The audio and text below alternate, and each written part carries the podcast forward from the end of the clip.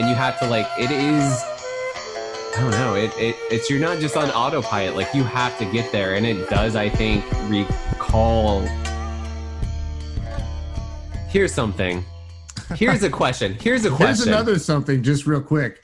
I started recording a little bit ago, so. Oh, that's fine. Here's a question. They're back. That's fine. My question is about the casuals. Do casual game players or new people get into Dark Souls, or is Dark Souls really for people who have been in gaming kind of their whole lives? Because I think it is a specific callback to that difficulty from when we were indoctrinated with video games. So like somebody, if they were getting into video games, say from like the 360 PS3 era forward, do you think that's the Dark Souls demographic? I don't think the Dark Souls games reaches those people. That's a hypothesis. I don't know. I don't know. It's weird. It kind of comes from all over, I feel, because as a kid, like I would have hated the NES Dark Souls style games. I'd consider that like Ghouls and Ghosts or Ghosts, like that really hard, steep learning curve. I would hate that as a kid. For some reason, I really identify with the Dark Souls third-person view of it. Same. And I don't know. It just, I tell you, I had a hard time coming to the series too. It is, I don't know. It is sort of like a, maybe it is a bit of a hazing thing, because you kind of have to earn your lumps in a Dark Souls. And you mentioned Breath of the Wild, and I think it's kind of the opposite for me, because I enjoy almost every Souls-esque game that I play, but I did not enjoy Breath of the Wild like at all. This is why I said it would be controversial. I knew bringing it up to you, like I wanted to bring it up to you because you are my go-to Souls guy. Like I whatever issues I have, I know I can come to you for like a clever rebuttal, and like you have a lot of thought put into it. That's not just like get good or get better, you know? Like you really put thought into your responses, so I do come to you with this stuff. And I know you were not a fan of Breath of the Wild, but I don't know if it was recorded or not. But for me, after playing Breath of the Wild, and I'm maybe 40 hours into it now, I feel it gives me... lot. Yeah, I'm really, really enjoying it. But it's giving me that same kind of sense of accomplishment and exploration, the atmosphere, everything that I get from a Souls game, minus the difficulty. So this whole argument started, not even argument, but we'll say debate, started from my thought that I don't think when a lot of the Souls fans say that if you take the difficulty out of a Souls game, it would break it or ruin the experience. I don't necessarily think that's it, because I think Breath of the Wild is much more lenient and gives me the same sense of like, oh man, I'm going to repeat a lot of shit that I said off stream. I'm sorry, Kyle. But it gives me that sense of exploration where you're not being ham-fisted, like given ham-fisted narrative and lore and exposition right at the start of the game. You're kind of just thrown into a world, and you got to figure it out as you go. You get little pieces here and there from characters you talk to, but otherwise it's through your sheer interaction with the environment, seeing how that land has been shaped by like the forces, the dark things. Like I get that same feeling of exploration and everything in Breath of the Wild, but I never ever feel like the game is just there to punch you in the face. And maybe this is maybe I'm getting a little bit on the defensive here about this, but like I read some reviews of the Dark Souls games last night, because I've been playing a lot of Neo, and Neo is essentially like a Dark Souls game, and it's that same punishing difficulty, but it's the Ninja team who did Ninja Gaiden. So I mean, it is just as hard. And I'm getting to the point where I'm getting frustrated with it, and I pretty much just turned the game off. I was like, I'm fucking done for the night. Like, I've sat here for 3 hours against a fucking boss with my head against the wall. Nothing's happened. Like, I learned the tactics, and I just got to get better. And, like, how do I get better is just beating my head against this wall. Like, I know what I need to do, and it's just I'm not able to do it yet. And it's so fucking frustrating that there's this impediment, because I do really enjoy this weird story and the atmosphere of Neo, but like it's a roadblock, and it might be a roadblock that kind of stops the game for me. Like it's to the point where I'm like, I've seen what I've seen of Neo, and that that disappoints me. But like, I also don't want to waste my time because there are so many other games I could be playing that I don't want to spend like hours on one fucking boss learning over and over again. Whereas like in Zelda, like there are hard moments you get to, but it never feels like a roadblock. It always feels like I can just go somewhere else or do something a different way. Like there's a different angle I don't quite have on this. And that, whereas Dark Souls and Neo, it's like, well, this is the boss's pattern. I got to get close and just dodge it, but I just got to do it better. And I just got to learn how to get better. And I just got to get that movement down. And that's kind of my long-winded kind of thoughts on it and where I'm at. Sure. It's also, I mean, I went through a similar thing with the most recent Miyazaki game, Sekiro. Yeah. So... like all Soulsborne games that are good, they start with a mechanic, sort of teach it to you, and then refine that while sometimes adding more mechanics. And then usually, like, you'll come up to a couple of boss fights, or you have a couple of, like, what I think people in the community call, like, the challenge check or the litmus check, like, to just... these are like the first block. Yes. If you don't get this, you're never going to get it. You have to get this. Yes, yeah. You are going to have to understand. And like, I got there with Sekiro and I was stuck on like the first real check boss for like 3 days of probably 2 to 3 hour playing just to like, and still like on the second day, not being able to get past like even the first or second round and just being stuck in this hurdle.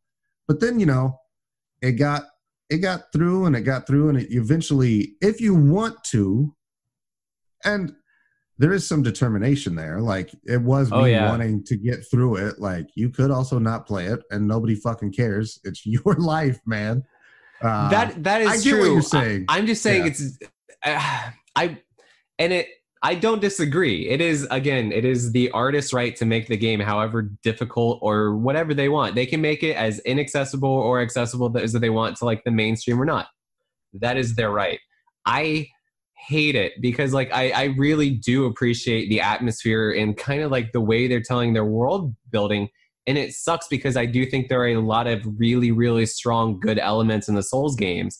But like, those checks that you're talking about, like those ability checks or like whatever, man, in some of those Souls games, I feel like they come every like few hours. I can tell you like the Capra Demon. You got like then you got that big motherfucker in the lava world. I forget what he is. Like, that's another check. I feel like there's so many checks. Ornstein and Bromfuck, I don't remember their names. Ornstein and Smo are a huge check, yeah. Like, there are checks so often throughout that game, and I feel like that's every Souls game. It's like, it is not just like one check until you get it. It is just constantly you're being checked. And it's so fucking stressful, and it feels a little bit like work at a certain point. To which I feel like I'm becoming like my mom. I'm like, if you're not having fun, turn it off. Like, I'm kind of getting that like in my head. I'm like, now I'm working and this feels like work. And I kind of just want to like explore Hyrule and like understand what happened there because like it's pleasant. Fair enough. But like, it's so weird. But like, I don't know. I will say towards the end of my Sekiro playing and completionings, I could get up to and through that boss within like 20 minutes of a play. And there is definitely something about that because that's Resident Evil with you to a T as well. Like, and how you learned Resident Evil 2 and got to the point where you were regularly doing it within an hour. The whole game.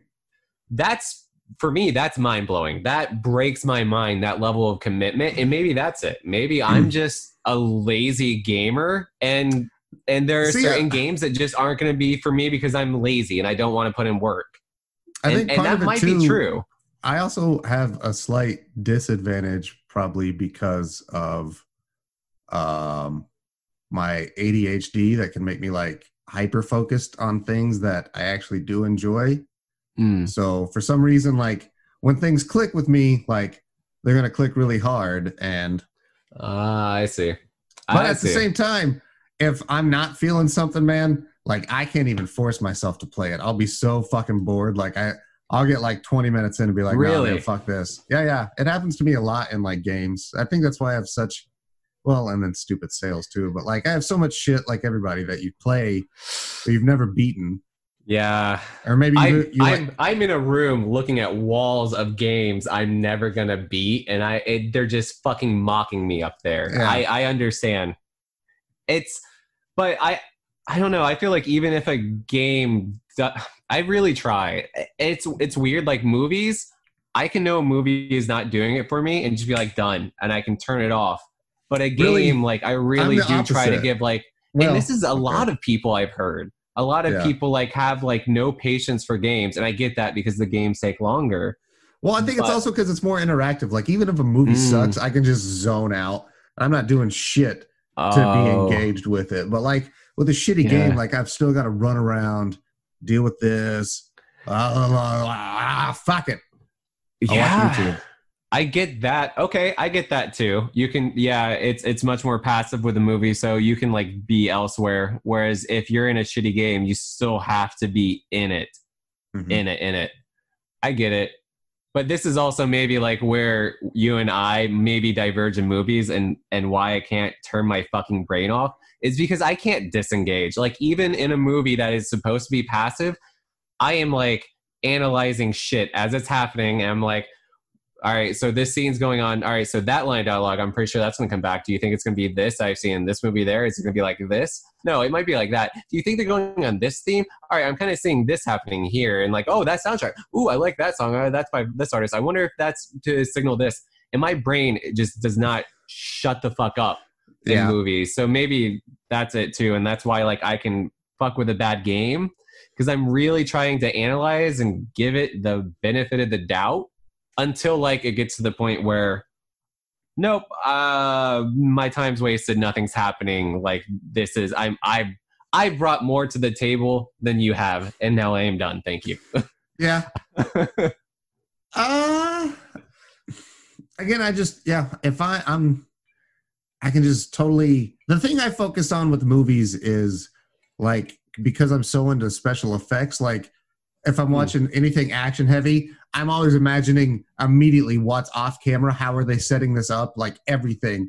And it's my own fault, but they always slightly take me out of scenes just because I'm like, oh, where are they taking the wires out here? Yeah. Where were we attached off here? Like all of these things. Where's the human person to CG person transition? Sure. Yeah. Oh, that car's real, and then they cut that bridge, and now that car is CG, and that is totally CG fire, but that's real fire now. Oh, but that's a CG shot again as we reverse back. Yeah, all that shit. I do that too, but sadder because I can't turn this brain off. Like I do that in like the just dialogue heavy scenes too, and I picture what those actors are going through, and like them, and like. All the fucking people around watching them. Yeah. And this is why, like, I think I really get into acting and people who do it well because, like, I know there are, like, 20 people around at the very least just watching this shit happening as somebody's having a fucking mental breakdown on film. And I'm like, this is amazing. And it's maybe, like, the 14th time they've done it that day. And that's, like, the one that had, like, the right energy. And it's that's all I think about when I'm watching movies. It's terrible. Like, because it takes away from the art, but then it's also like a creation of the art, which I find fascinating. Yeah, and this is why I think people come to movies differently. And like, I will appreciate a movie purely on the technical side. Like, I can understand the acting that went into it. Like, what like is happening? Like, I think 1917 is one of those movies where like. There was no way I wasn't going to think this was a masterpiece if they pulled off a one-shot film, just even remarkably fine, just fine. Like it would have been kind of a masterpiece because I know the technical background going into it, and that maybe does influence it a little bit for sure. And I think that definitely kind of takes away. Whereas.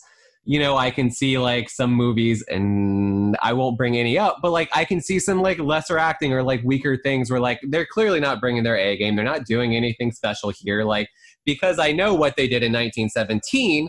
Now I'm seeing this. I'm like, you lazy motherfuckers. And I know how much money you're spending here. Special lazy motherfuckers. But then I take those, I know I have those exact thoughts, and then I take them even farther, and then I'm like, well, is it because this director doesn't know how to work with this actor, and they're just not getting the good performance out of them? What's the payoff here? Maybe the producer on this film is a total dick, and this guy doesn't like to act, and he just wants to get the fuck out of here, so he's just giving the bare bones. So it's all that shit that still brings me even further out. It's like 7 degrees of Kevin Bacon. Yeah. Those are definitely things I think of too. They have popped up in my, like, all right, have you seen Venom with Tom Hardy? No, but I've seen like clips and shite. It is one that is a very, very fascinating. I don't like the movie. Some people do. I don't think anybody says it's great. They're mostly like, it's fine or enjoyable, or they don't like it. And I'm in the don't like it camp. But I think it is a fascinating movie to watch, simply to see Tom Hardy acting around of it, because you know Tom Hardy is a caliber actor who has like a fucking presence, and to see him so mishandled in a movie and like what he has to do and what he's being asked to do and how he's going about it, it's very fascinating. And for me, that maybe took me out of the movie. It made me not like get into the Eddie Brock Venom character, but I would argue like they also raped like the comic book essentially, and like all of its fucking history in that movie. It really just made a shit show, nice guy, middle of the road version of it for mainstream audiences that really did not encapsulate Venom in the slightest bit. And that took me out of it more, but or like Eddie. Definitely Eddie's like that Tom Hardy stuff, right? He's a dick, and Venom is not a fucking hero. They made him essentially they made him Star-Lord, like that kind of pitiful loser, like nothing, who wants to redeem himself. Like they gave the symbiote that arc. Like that is the Venom symbiote, is a loser outcast from his homeworld who wants to redeem himself, who has a fear of heights, and like it's so fucking weird what they do here for like what is essentially like a bad killer version of a symbiote, which is essentially, that's the comics. Like Venom and the Carnage symbiotes and like those bad symbiotes are just bad versions of the symbiotes who are just bad, and they take people and they do weird things, and how they twist that character's emotions and like their wants and desires, that's interesting. Making it the standard anti-hero superhero arc, a lot less so. But that's just me. I don't know. Man. I'm all over the place. You're going to have to rein me in. That's what Judith, the soccer mom, likes to see. Doesn't give a fuck about what you like to see, buddy. That's true. I think it's more like 50-year-old dads. It's for the 50-year-old dad crowd. Because there's sadly like a lack of sexy Tom Hardy in that movie. And that's what Judith, the soccer mom, they want shirtless Hemsworth. You know those Marvel scenes I'm talking about. That's what they want. There's not that. Especially... There's Eddie Brock eating raw chicken from a trash can. Sexy. I'd fuck that. I'd watch it. Hey, buddy, here's a surprising fact. Are you ready for this one? Yes. It's going to blow your mind. We are halfway through June, and we are just now recording the last episode of Maja. So. This is something. Hey, we did it. Huzzah! In fairness, we got interrupted by Bernie Mac and Mr. 3000 in the middle there. Mm-hmm. And we didn't have we had a technical difficulty delay too, so. Mm-hmm. Yeah, so it's kind of understandable, but also like, whatever, even if this isn't technically a Maja episode, we were going to talk about Catherine no matter what at some point, because I think it's a game worth talking about. Absolutely. It's good or bad or whatever you think. I think it's a very interesting game. It is definitely going to be unique and something that is completely out of the ordinary, which usually draws both you and I in. So absolutely. I'm curious where we land though. But Catherine is a very, very Asian take on a very, I guess, common cultural trope in all, I guess, cultures, right? The infidelity trope. Mm-hmm. and the I don't know, the unsure, the would you say toxic masculinity? Is that what this game is? I don't know if it's necessarily toxic masculinity here. Is it just temptations? It's not. I don't even know if it's temptation. It's lazy slackabouts, unable. It's a failure to commit. It's a failure to launch, right? It's that Matthew McConaughey movie. It's having no ambition, no drive to fucking continue forward. I think toxic masculinity is maybe more insidious, and I don't think the lead character here is insidious as much as he is just, you know, child. He's a man child. He just hasn't grown up. I'm stuttering a little bit. He also expects things to sort of be given to him and sees himself as a bit greater than those around him. It's almost like he's gracing them with his presence. Like, they're his friends, but he sees himself as like better than them to a degree. But he's just a slacking, lazy loser. Very relatable character is this Vincent. Yeah, there you go. I was like, I pulled up the character list because I can't remember the name of the characters outside of Catherine's, because the two Catherines. Well, and here's something interesting that this might be the first time we've had happen in one of these reviews is you played Catherine Full Body, the remaster, right? Yeah. And I played Catherine, the original 360 game. Okay. And you have a whole bunch of new content and new characters that I did not have. Yeah. So you have a third Catherine that I never interacted with. There's also a new character called Rin. That's her. Well, she's Catherine with a Q, Rin for short. Mm-hmm. Yeah. But she's also a transgender.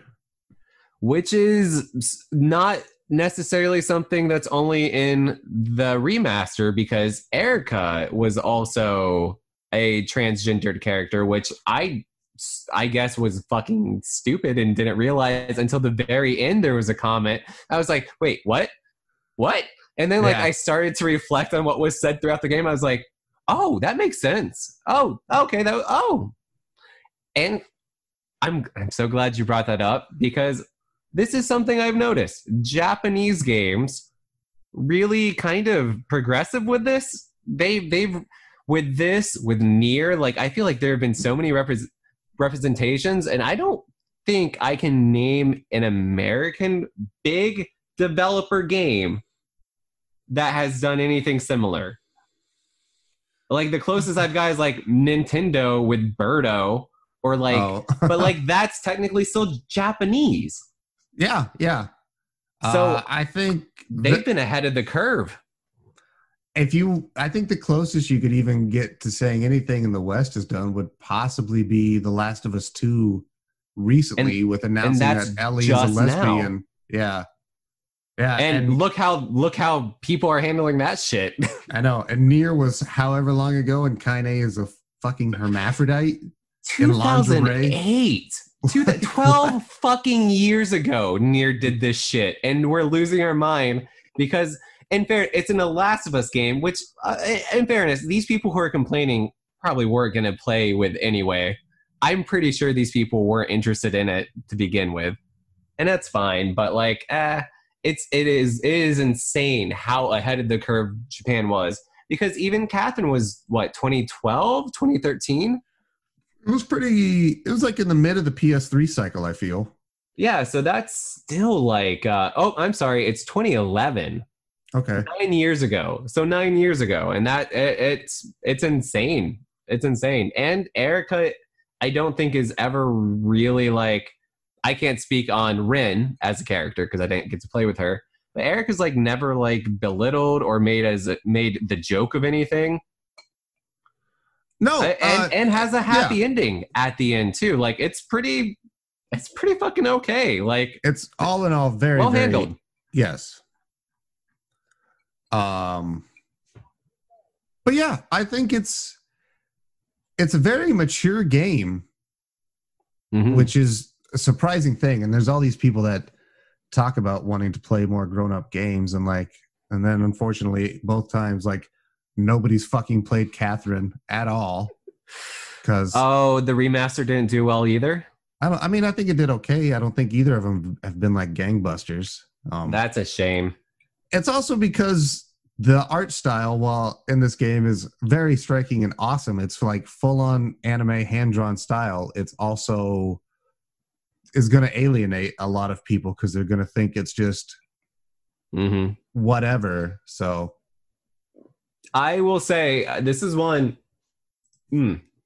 I remember way back when I had this game in Persona 5, and I was like, I'm going to play one, and I'm going to try to play them to get Laura kind of into this art style. And I think you recommended Catherine, and I was like, all right, cool. And then I went with Persona 5 anyway. And she did not respond to it, was not cool with it. She was like, I fucking hate the Japanese high school aesthetic, all this fucking stupid. And like, I was like, cool. All right. So that was a huge miss. As soon as I started playing Catherine, she was fucking into it. Though she was 100% like, his eyes are weird. Why are his eyes so far apart? Like, this drawing is stupid. Oh, that's really interesting. Like, that's pretty deep. Oh, his eyes are so stupid. And she just go like right back and forth. So like, you're right. I think the art style is very jarring to some people. Yeah. But I think if they do give it a chance, I think there is something here that you'll notice for gaming. Like, I think is very, very deep and like really smartly thematic. There are so many themes and symbols in this game. Like, it's so well constructed and thought out. Like, everything is a detail that all plays into the theme. It's so all good. Planned out. Like, you can tell this game had like one vision that got nice and refined and just seen through. And I think that even comes through better in Full Body, just because maybe I'm spoiled, but I like that PS4 version. It's a beautiful game. God damn it, Ryan.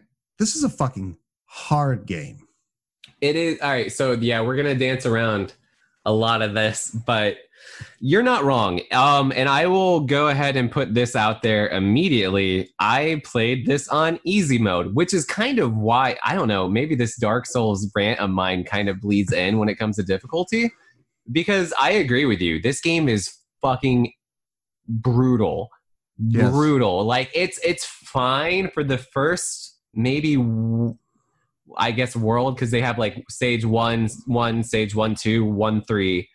I think for the first one or two worlds, so to speak, it's pretty easy. And then about the time of 3 is when the game immediately gives you a stopping block. And then you get a stopping block every time you go to the next world. So on 3-1, stopping block, and you're going to have to sit there and fucking learn. 4-1, stopping block. You're going to have to sit there and fucking learn. And by sit there and fucking learn, I mean play a level over like maybe 80 to 100 times. Like, and even on easy, as you get up into the later game on easy mode, and I'm not like a new gamer. I get puzzle games. Like, I don't just like attack one game the way I would attack every game. Like, I try to learn that game. I try to learn how to play that game and like what the game wants me to do. And this game's really good with the tutorials, and they give you like kind of suggestions on how to like place blocks and like these movement patterns. But you get to that later game, and I was easily like 2 hours per climbing section, which if you're going from top to bottom, just straight climbing without any of the puzzles or softs would be like maybe a minute. It's rough. Oh my God. It's so fucking hard. And it's like, what makes them so hard is that they're like Super Mario auto-scrolling levels, in the fact that like these levels are constantly falling, and you can trap yourself in a point of no return because like your escape route has now fallen down and you are stuck on an island of non-movement. Everything around, you're screwed. And then you have to wait and die, start it all over again, and oh shit, how did you end up back in the same spot again, idiot? What? Yeah. And then, oh man, it happens so many times. This game is so unforgiving. And I don't know, I kind of see your argument for an easy on Dark Souls, because even the easy on this though was still brutally hard. It's rough. I like this game a lot, but it makes me never want to play it again because it's so just unfun. And maybe it is because I am an idiot. I feel I'm the same. I like puzzle games, but a lot of times things just didn't click in this game for me. Like I felt like an idiot monkey just bashing my head against the wall. Like, why? Go, move it. No, we're falling again. Son of a bitch, use a pillow. Do you know if they changed the gameplay or the difficulty at all for the remaster for Full Body? Or is the gameplay exactly one for one and they just added cosmetics and new characters? I think even in Japan they had to make an easy mode for this game. From what I've read, and it's just I think it was tweaked a little bit for Full Body. I think it was even made a little more fair, and even still, I know that I had still a lot of trouble in some things. Did you make it to the end of the game? I did get one ending. Okay. So I was fine. And I've looked up all of the endings now. Same. I got one ending, and then I looked them up because I didn't want to play through it multiple times. But I will say to the difficulty, I think it's real rough, but like maybe it was my stubbornness, but like I was okay with all of it. Mm-hmm. All of it. Like no matter how hard it got, up until you have to start leading Catherine by the hand at the very end. Nobody likes escort missions. That's where I got fucking kind of fed up and about done with the game. I thought that was maybe rare level bullshits of like, you're introducing this new mechanic at the very end of the fucking game, and it's really cock blocking this ending that I'm so fucking close to. Like, how fucking dare you? Cock blocking in this game. It fits, doesn't it? Mm-hmm. But it kind of, that was the only time I ever felt like, now you're being an asshole. Yeah. Now like you're doing this to like intentionally be shitty. Ryan, I'm glad that you are talking, and I want you to keep talking because I have a question for you. Actually, not a question, I have a demand for you. Ryan, will you break down an average gameplay loop in Catherine for me? Okay, I can do this. So an average gameplay loop of Catherine is you'll be given a little hand-drawn anime cutscene that will then tie into a in-game cutscene of the characters talking, a lot of dialogue. Then you'll most likely go to a different place with characters talking, and then you'll end up at the Stray Sheep, which is the bar kind of hub of the game, where you will talk with your friends in a booth. There are three of your friends and the waitress Erica. There's a bartender. I think his name is maybe a spoiler, but it's something Mutton. Hint, hint, he's maybe not the good guy. He's wearing sunglasses at night. Mutton is also a cut of sheep's meat. That's right. Sheep are also a huge symbolistic feature in this game, by the way. Oh, yeah. I think it's...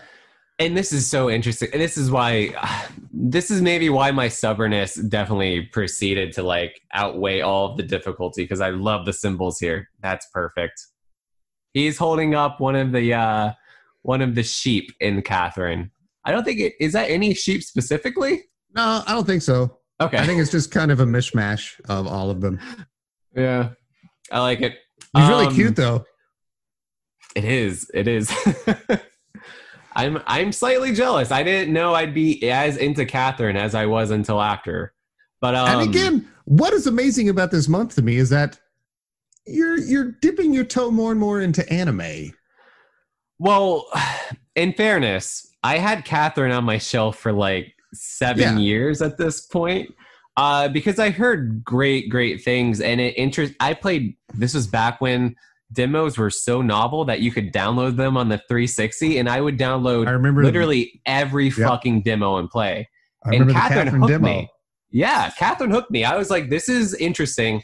I don't like this type of game usually, but I think there's something here. And I'm glad I waited on it as long as I did, because I even think maybe 8-9 years ago when I picked it up, I don't know if I would have fully appreciated like the deep relationship themes that are in the game. Like it's really kind of smart when it comes to its characters, but I think that's what appeals to me. You give me an anime with good characters, good writing, good translations, like in deep, deep themes, I'm there. That's there. And I don't think this has too much filler.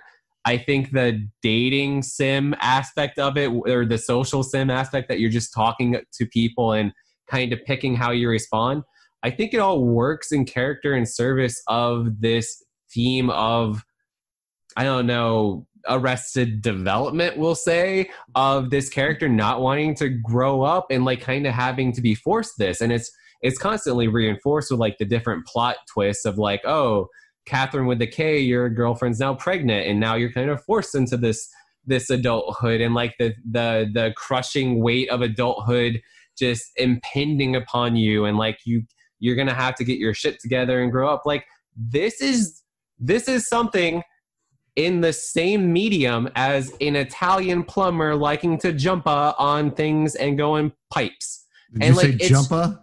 I did say jumpa. I don't know why. I like it. But we're gonna fucking go with it. It is one of maybe the most mature games I've played outside of Nier, but this predates at least Nier Automata. Yes, it absolutely maybe not does. The first Nier. Maybe not the first Nier.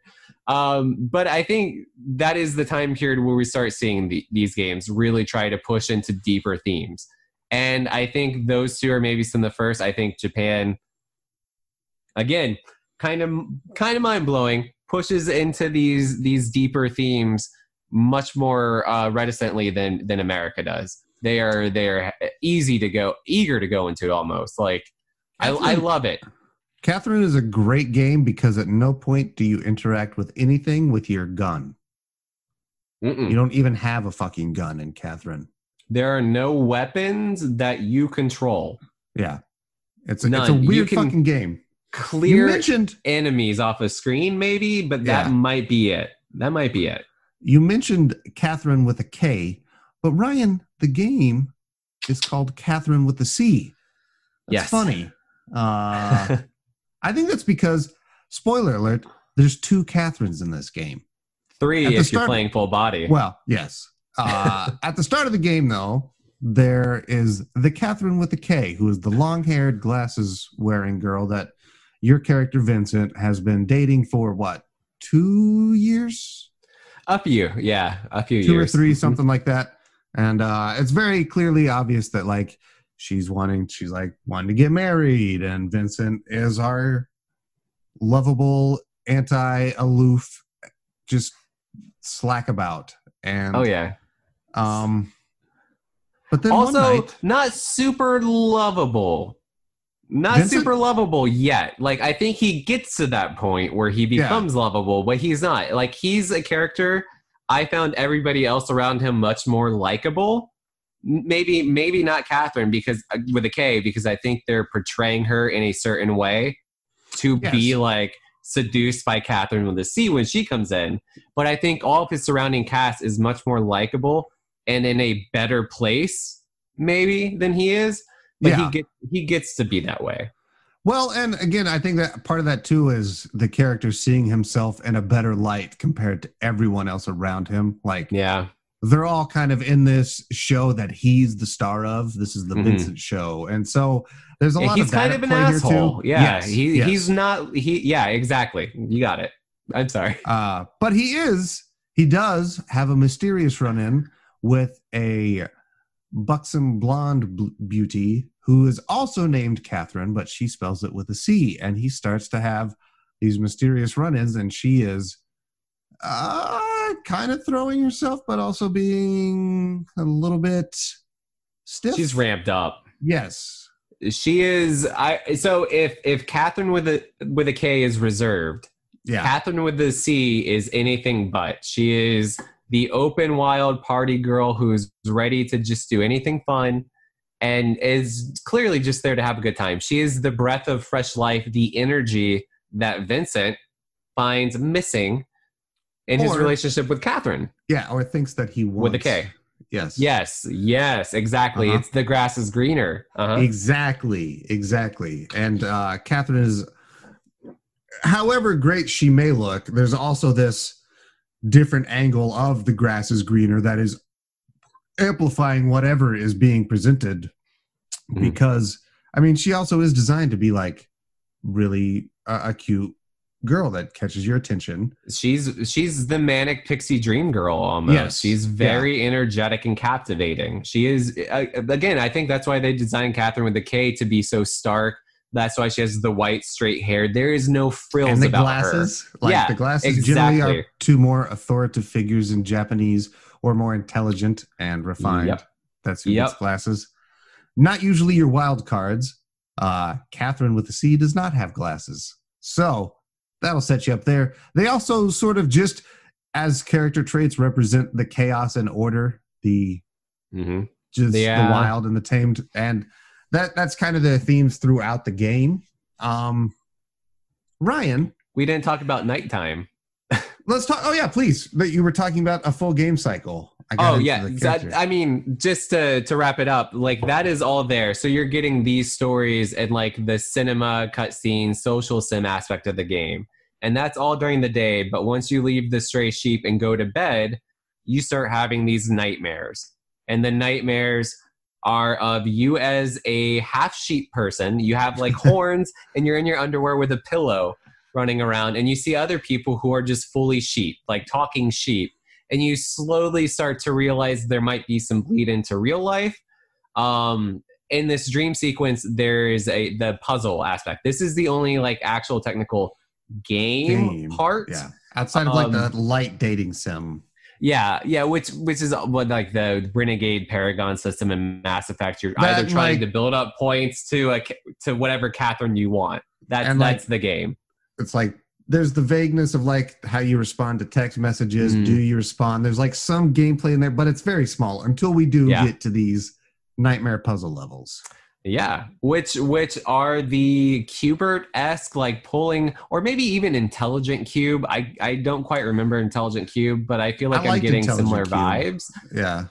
It is a vertical wall scrolling climber where you're pulling out blocks strategically to set yourself up to climb up, but there are certain rules in place that allow you to place blocks in certain ways that inevitably get like really, really hard. And then they start introducing other blocks like ice blocks and bomb blocks and like bouncing blocks, a bunch of different things to fuck you essentially. Like it's essentially the 3D version of Battle Block Theater, that Alien Hominid Studio game, the Behemoth. Yeah.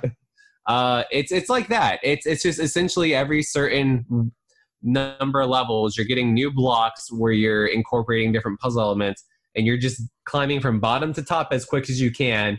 But at the end of every world, you're being chased by a nightmare, which is some kind of version of reality seeping in. So as you learn that, like, Catherine's with a K is pregnant, and you're forced with this decision, you're chased with, like, this hideous fucking baby the entire time. It's great.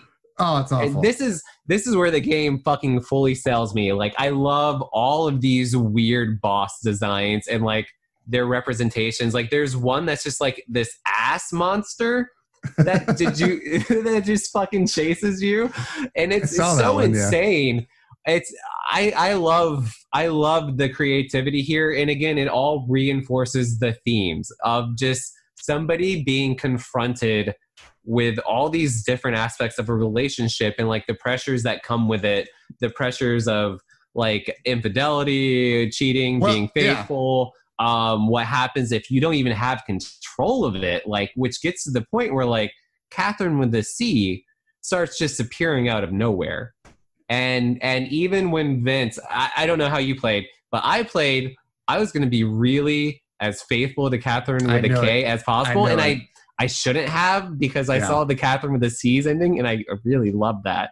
You did that, didn't you? Of course I did. I know. But like, no matter what I would do, Catherine with the C would wind up bedding me that night. And it became this supernatural thing, like this ghost thing. So like immediately I was like, there's something fucking up. But I wonder, and this is why I love this fucking game, if you did not play it that way and you just went to bed Catherine with the C every night intentionally, would you have the suspect that she is a fucking succubus? No, it still flirts with it to a degree.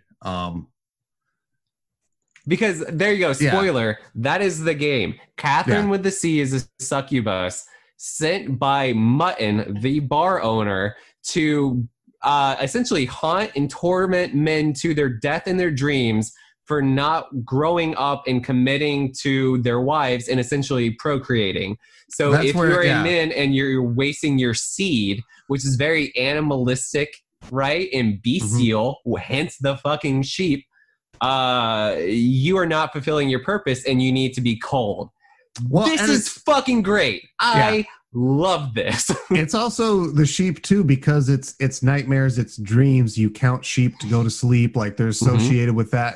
Dude, there's so fucking much. It is. It's a well thought out game. It's so well thought out. It's also, it is such a good like lesson, like slash concept to latch onto, especially for like people like Japan, where like they have the NEET syndrome is real bad, where like people, they're like, nobody is dating, people aren't getting married, like nobody's procreating. Like Japan's people are not reproducing. They have a big thing with that. So that's even more like where this game is coming from, I feel, especially being that makes sense. Japan. Yeah. That makes a lot of sense then. It's like a weird commentary on that too. So it probably hits even harder. That's not so much a problem here. I feel like for every person who's not procreating, there's like somebody in a trailer park somewhere making 10 kids. So like, I think it's fine in America. It is. It's sad, but that's the truth. And we don't have long as a species, so enjoy it. Mike Judge has really got his finger on the pulse of America. If you'd like to hear us talk more about Mike Judge, you should join us on Patreon for our Patreon exclusive show. We'll tell you what, where Ryan and I are reviewing every single episode of King of the Hill. Yeah. Next is our Extract podcast, where we break down Extract as a movie 1 minute at a time. Oh, fuck, man. I'll commit to it. I hate that I said it, because immediately you're going to get people saying, like, I'll pay for that. That'd be so fucking, like, meta on a level. Dude, it's, all right, are you familiar with the Roger Ebert? He used to, like, do, like, film retreats where they would get, like, a classic movie. Roger Ebert, good friend of the Cape Podcasters, Roger Ebert?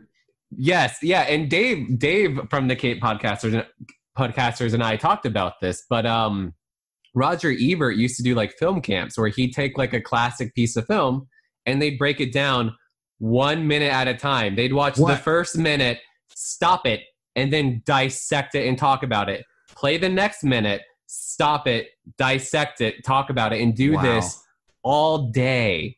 And at one time, it sounds like maybe the worst thing possible, but then I started thinking about it as like, there's definitely fucking movies I could do this for. Like I 100% could talk like 100 like fucking of these for like an Avengers, like that first Avengers movie. Because I could break down references easy. Yeah. The shots, the angles, why everything means what it means. Yeah.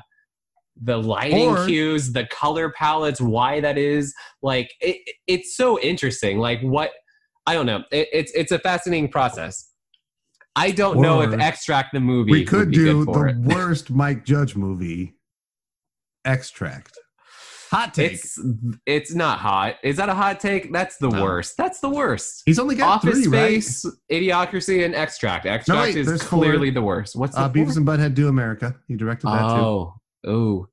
That's also really good. Do not hate on Beavis and Butthead Do America. I'm not going to hate on it, but I will say I was sheltered from Beavis and Butthead as a kid, so I was only able to go back to Beavis and Butthead much, much later in life, and I don't appreciate it as much because I don't have that attachment to it, and it feels very, very much like late 90s to me, and it's hard to get into it now. I don't shit on it, but I just don't. It was really cool at the time because, like, it was always cool if a cartoon got a movie release because, like, everything is elevated to that movie level. Mm-hmm. What was really awesome when it happened for Beavis and Butthead is Beavis and Butthead is a really, really shitty cartoon. Like, it is shitty. It is drawn hand style by like five dudes in a hot Texas warehouse. It is not good. It's King of the Hill Season 1 animation. Yes, it's bad. And then they got fucking boosted up for like this multi-million-dollar MTV movie, and the animation is so fucking awesome, and the script is so stupidly Beavis and Butthead. But it's that also 90s movie, like Brady Bunch movie shit, where like they just luck dumb into all these escalate. It's so great. Ugh.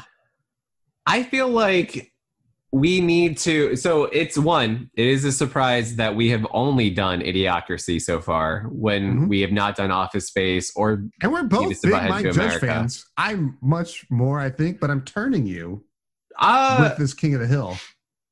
Yeah, you might be. Yeah, you're definitely a bigger fan, though Idiocracy spoke to me like a goddamn siren call. Office and I was like, I will really trust this guy no matter what. Yeah. Office Space really hit me at a point where... Yeah. I think I was a little too young. That's when I caught on cable much, much later. And I was like, oh, this is really good. But like, I caught it around the time I saw Idiocracy. Like, that's how late I was to the Office party or the Office Space party. Yeah. But I love Mike Judge. We need to go back to those two movies at the very least. I don't think I want to go back to Extract. I remember really not finding anything there. I remember what I hated about Extract is it was not what was presented to me in trailers, and I hate when fucking movies do that to me. Because that movie turned into more of a midlife crisis with Jason Bateman's character. It was like Spanglish. Yeah, because like he was like encouraging his wife to cheat on him, and then like he didn't. It was so fucking weird. And Ben Affleck is a lazy stoner, and it's also not working. I was going to say the one thing I remember, only thing I remember liking was Ben Affleck in it. But it's if it worked, so I don't know. Odd. But yeah, it's nowhere near Brad Pitt and like True Romance. Oh God, Brad! Or fucking Once Upon a Time. Even he's trying to do, I think, like his version of The Dude, and it's just sort of not there. Yeah, I don't know. I could see that. Nobody could do The Dude outside of Jeff Bridges. It's true. Back to Catherine. So you went with Catherine with the K with the glasses. But were you forcing yourself? Is that the way you really wanted to play it? Were you drawn to one Catherine over the other? I played it like I would play it. And this is one of those games that makes it hard to play it like you would, because I don't know how to say this without sounding like braggadocious or like trying to be like faux boastful, but like I'm pretty faithful. I'm a faithful person, mostly because like I'm not super adventurous. So like if I'm with somebody, I'm gonna be with them, because like to do anything else will require work, and I'm a lazy person. Like I don't want to do any extra work. I don't want to have like a side hustle that I have to put extra thought into. That just doesn't appeal to me. So like when I'm presented with like, you are with this person and now she's pregnant almost immediately. Like that pregnancy twist is given to you real fucking quick in the game. It kind of guilted me in, at least, into being like, yeah, I should do this. So I feel like I kind of got guilted into staying with Catherine with a K because it was in my nature and it's appealing to that. And like, I very much do not... I feel like you can vicariously live out your fantasy through games, and like that's not a fantasy in mine. Like I don't need that. So like I very much wanted to stay as true as possible, and that's where this game maybe ruffled my feathers a bit until like I learned the twist. But like when Catherine with a C, no matter what like I was trying to do, would fucking end up in bed with me the next morning when I woke up, like I was getting kind of pissed. I'm like, I'm not fucking playing this way. Like, I don't want this. Like, I want the other story. And then the succubus turn kind of comes. And then it makes sense. That's awesome, like, that it was okay. It caught you like that and was actually making you upset. Because imagine, like, it was in real life, like, what the fuck? I did what? No. So I completely got succubus. Yeah. Yeah. I was completely empathetic. I understood completely, like, And Troy Baker, who is the voice of Vincent in the American version, like fucking nails it. But like he is constantly like just like, what the fuck is happening? Like, and like his just confusement and bewilderment of like all this is just it's on the nose for where I was. Like I think I said confusion. Yeah, confusement. But it's a confusing amusement. Nice. Amusement. Amusement is one I just made up. When it was amusing and a moment, it was amusement. I think we just need to make words. Fuck Experience Grind. We're not going to talk about like movies or games anymore. We're just going to make new words for the English language. Which fuck you, Webster's. We're coming for you. It's Kyle and Ryan's dictionary now, bitches. Webster, I love this. Get the fuck out of here. Urban Dictionary, you're gone. You're done. It's Kyle and Ryan's. We're taking over the word game. Word game? What? You did it. Oh, you're so good at that, too. Word gang, baby. I wish I could do the... I can't do it. I can't do it. I wish I could do it. I can't do it. It's like the way it's B-L, a bunch of R's, and T. It's...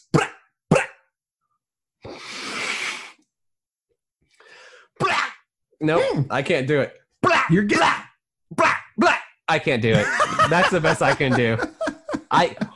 Do you have the tongue trill? Like the like the Spanish? Yeah. Robert Rodriguez. So you do that in your I can't do the tongue trill.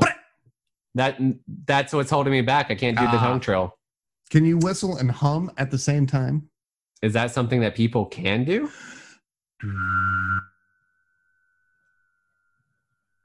You hear that? I don't know if it comes through on the microphone.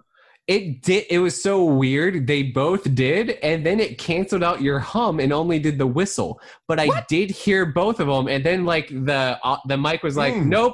Obviously, these are two things, and we're hearing one that's not right, and it canceled out your hum. Ah, well, that's a thing. Yeah. Oh, I know. I can barely whistle. I'm kind of like I thought you were going to say I can barely talk. I've had 7 strokes. And I'm not playing golf. Ryan's 7-stroke Demarest over here, everybody. You've heard of the 7 sins. I've had 7 strokes since breakfast. It's horrible. Your brain is literally mashed potatoes with like giant blood clots. Like, you still function because the blood clots are where the neurons are firing, but they just caramelize.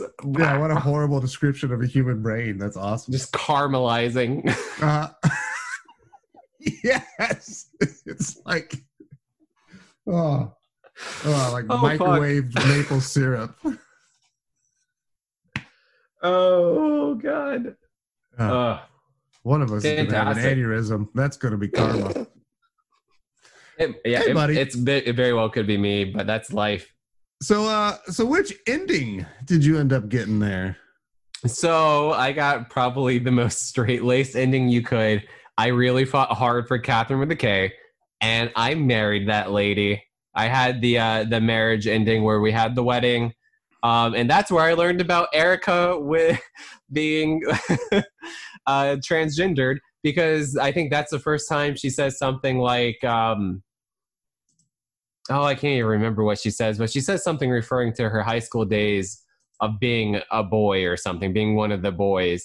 And then like the person with her whose name I can't remember is just like, whoa! Like it does that like crazy Asian thing where he like sighs exasperatedly and like that's whatever. And so like in fairness, as much as I do love this game, like there are some silly Asian anime tropes that I'm still just like I could do without a little bit of this. But honestly, like they're so minimal in this one. They're so minimal that it's not an issue. Yeah. What ending did you get? I am rambling. I'm so sorry. You're fine. So you got Catherine with a K's true ending. I did. Where she gets married. Mm-hmm. I got Catherine with a C's true ending. where I plow Catherine and eventually get my own entire harem of succubus girls. Where you become an incubus. And you are just making her dad a cuck underneath you as you have a harem of women, right? A harem of succubi. That is such a fucking insane, weird ending. And as soon as I saw it, I was like, I love this, and I fucked up. My whole gameplay, I chose wrong the entire time because this is so weird and creative and just fucking different. It's you so can be, good. It's crazy, dude. And like, it's the good ending is not, it's weird because Nurgle is sort of, he just stays there and starts to watch you have sex with Catherine. But like, if you go full on, man, you get the whole shebang, and it like that's awesome that it doesn't like it fully commits to it. That's a pretty cool touch. I really like that. I did not play with Rin at all. I just because I wanted it to kind of keep similar to you. I mean, as I read, Rin is very kind of cutesy and innocent. Like if Catherine with a K is designed as like the stoic, straight-laced, Catherine with a C is the manic pixie dream girl, very grass is greener, like the vivacious temptress. I've heard Rin is essentially like almost like the cute, innocent, almost like anime high school kind of girl. And that to me, it just immediately takes me out. Like I wouldn't be interested in that. Well, it's also her twist is that she's an alien. What the fuck? Yeah. Huh? I did not read that far into it. What? No. What? What? I feel like what? How is that explained into it thematically? Like, how does that tie in? So, like, I don't know. Just Rin's part of this group of aliens that were responsible for a lot of the miracles that happened throughout human history. I don't know. Whoa. Yeah. That seems so weird because as odd as it is, maybe that Catherine with the C is a succubus and that revealed like it inherently makes sense to the theme and plot. An alien just seems like it's so out of left field. And maybe it feels like, dare I say, an addendum as much as opposed to like a director's cut, like this character we originally intended to be in the game and wanted her there. But I don't know. It doesn't seem so intrinsically and tied to the theme. It feels maybe like an afterthought. Alien endings are also kind of a big thing in Japan. Silent Hill. Every Silent Hill has the crazy, goofy alien ending. It could just be sort of like maybe a little trope thing. I don't know. They're big in Japan, though. They love aliens over there for whatever reasons. Time flow? I was going tentacle. Oh, sure. Yes. Because all of that is usually alien based, right? Or something. Speaking of Nier Automata, those aliens were tentacled AF. The ones what fucking aliens are we talking about here? In Nier Automata, like the whole purpose of the game. What are you talking about? Which ones about? Were the tentacled ones? I'm blanking hard on this one. So, like, at the start of the game, you remember, like, you're sent down there because you're there to protect humanity from the aliens. And then, like, at about halfway through, you get into an alien ship, and they've all been dead for, like, thousands of years. But they're, like, I thought they had, like, little tentacle things. You don't ever see them. They're dead. Just, like, humanity has also been dead for, like, millions of years or some shit, like. Maybe, okay, they might have been tentacled. Maybe I just don't remember it because the only Nier Automata I played recently were like the CD and etc. story arcs. Like I did A, B, and then put that game down and then came back to it recently and just did all the other finishing story arcs minus the one that you have to delete your save because fuck that. I'm not going to do that. Yeah, they had tentacles. I just didn't remember that. I'm looking at pictures of them right now. Well, so am I then. Well, so am I. Nier Automata tentacle alien. Oh yeah, I can send you the picture I'm looking at of him dead here. Maybe I don't know how to send things here. Yeah.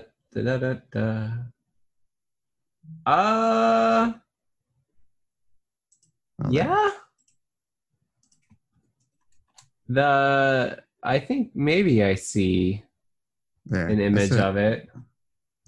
Where are you sending it? In the Zoom chat. Oh, shit. Yeah. All right, hold on. We record with Zoom, everybody. Oh, you bragger. Get with the program.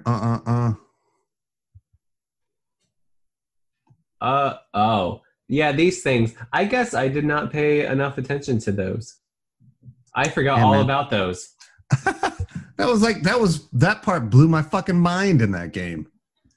When we went to the UFO and then they're like, these things have been dead for millions of years. I was like, what? And then I was like, oh, it's shit. Prometheus. It's Prometheus. But then I was like, oh shit though. What about humanity? Because the whole reason we're here is to fucking fight these things to save the last bastions of humanity on the moon. They're not there. Oh, big twist. That game was so fucking good. Play Nier Automata, everybody.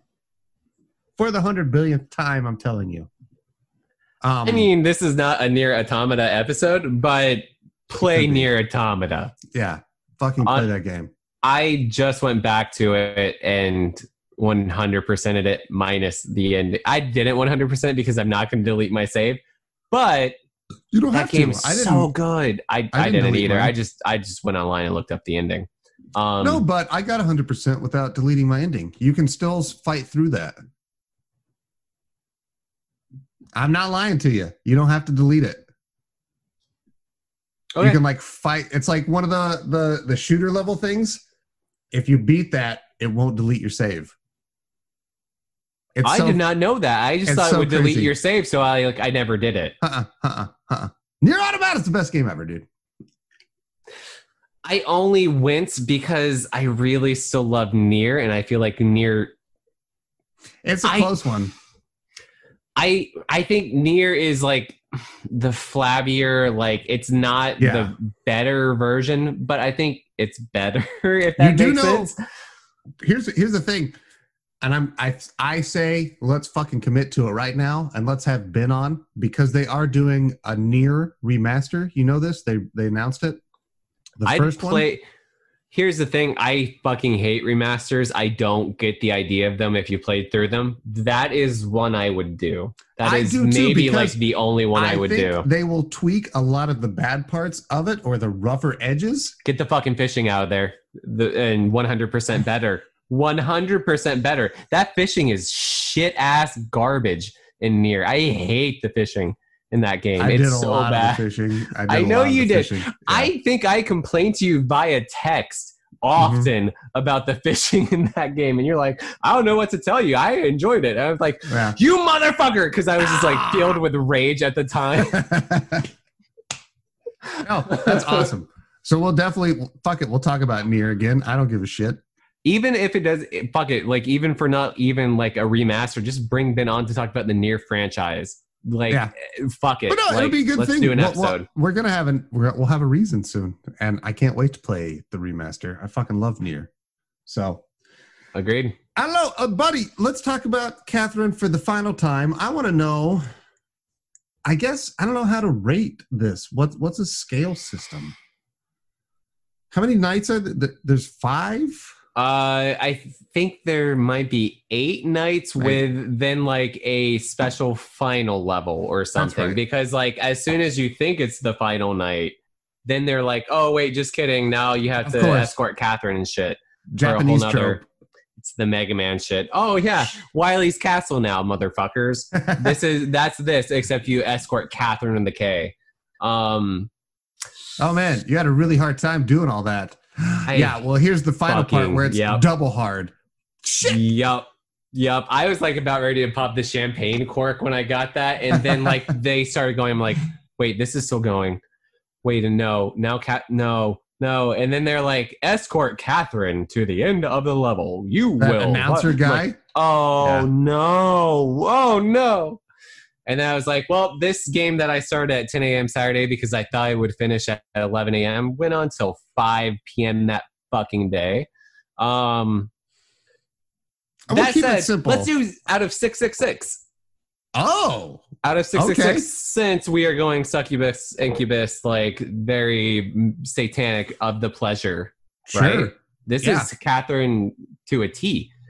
Honestly, I think this is maybe like, I would say a 600 out of 666 for me. I think it's really, really high. I don't think it's perfect. The difficulty's so insanely high and needs to be fucking tweaked and rethought. Apparently, even so for the version you played, which was retweaked. I still don't think it's quite there yet. But I think when it comes to the characters, the voice acting, the writing, the themes, the dialogue, the story, this is a perfect game. It is sadly the actual game elements that will definitely present the roadblock to people. Yeah. For the same reason, I'm actually going to go a little bit lower than you. I'm going to put it like around 550. I think that still gives it like the A-B+ range. It's a pretty fucking solid game. And I would recommend everybody play it just for the story themes alone and the way that it presents and tackles such a fucking mature and stand-up subject that you don't ever get in video games. But also done in a fun, cheeky way, which we didn't talk about, but it's presented through the Golden Playhouse, which is almost like this Twilight Zone like wraparound feature of it, which is really quirky and weird and maybe sets up sequels that, spoiler, never happened. Nope. But like... I think it's all very fun and accessible, even though it is like real deep and like heady shit. Yeah. So like, I don't want to scare people off either and say like this game's really smart, which is like for some people, the interpretation is lots of talking, not fun. Like, I think it is very accessible even for being as dialogue heavy as it is. Well, and it's weird because number one, this game had a fantastic translation team because it's a Japanese game based in America, and the translation team like really nailed this America aspect of it. When the voice actors it all feels very natural. It's like a group of people just hanging out talking. It's for a lot of dialogue. It's not awkward. It's presented very well. It's acted very well. It's an enjoyable thing to experience and watch. So it's not frustrating. Highly recommend you do it. Yeah. It's also, you'll never play a game like this ever again. That is 100% true. And we're all about those types of games here, so. Yeah. Yeah, the social sim aspect's very unique, and just the gameplay brick puzzle mechanic is so different from anything else that was, honestly, that came out at that time, and still, even today, nothing's come out quite like this. It's very unique. Mm-hmm. Ryan, do you remember what we're doing next after this episode? No, I have no idea. I honestly don't remember. No, I believe whatever we want, buddy. Well, it is, but I believe next up, if you want to stick around and hang out with us, we're supposed to have Dave from the Cape Podcasters on. Ooh. We're going to talk about a little movie starring Trey Parker and Matt Stone. Ooh, I know what this is then. The stars of and the creators of South Park, but it's a little movie called Basketball because for some reason we're super into sports movies now with Mr. 3000. It started a trend, and so we're going super hard into sports parody and just fucking biting it all off, and we're going with Basketball. It's a good one. I love Trey Parker and Matt Stone. I do too. Don't think they made a bad movie yet. I will say I haven't watched it again for this episode, but every other time I've ever watched Basketball, I have loved every goddamn second of it. So, same. Curious to see how it plays out this time. I imagine not much different, but we'll find out. Other than that, though, I got nothing else to say on this episode. Do you, buddy? I think I'm pretty good. I think I've said quite a bit. Well, I tell you what, that's what I'll put on your tombstone. Ryan Timmerance. ... I think I've said quite a bit. I'm okay with that tombstone. Yeah. That's not bad. That's pretty good. I like that. It's funny. It might inspire people to look you up like later, like 100 years, somebody goes to this dude's tombstone. He's like, what the fuck does this mean? It's also... It's a little respectful. It's so respectful too. Like, I think that one would fly. I think that's cool. It's a way to go out like, you've said enough. You're going out. I've said some things. Yeah, that's it. I've said my piece. Uh-huh. That's it. I love it. I just want my tombstone to say the word fart. Just that. That's it. Fart. Not even my name. No, it just says fart. What about an image of a poot coming out of a butt? Yes. It's not a full gravestone. It's like just like the carving outline of a butt and a poot. Like a fantastic fart coming out. Yeah. I will ensure this happens for you, buddy. Hooray! We're making dying wishes here. I will fight all your family and loved ones, and I will make a poot gravestone. Take it to court. Take it to the Supreme Court. That'll honor my name. All right. Everybody, I'm Kyle. I'm Ryan. We are Experience Grind. This has been the month of Major, halfway through June. And we love you guys. Aw.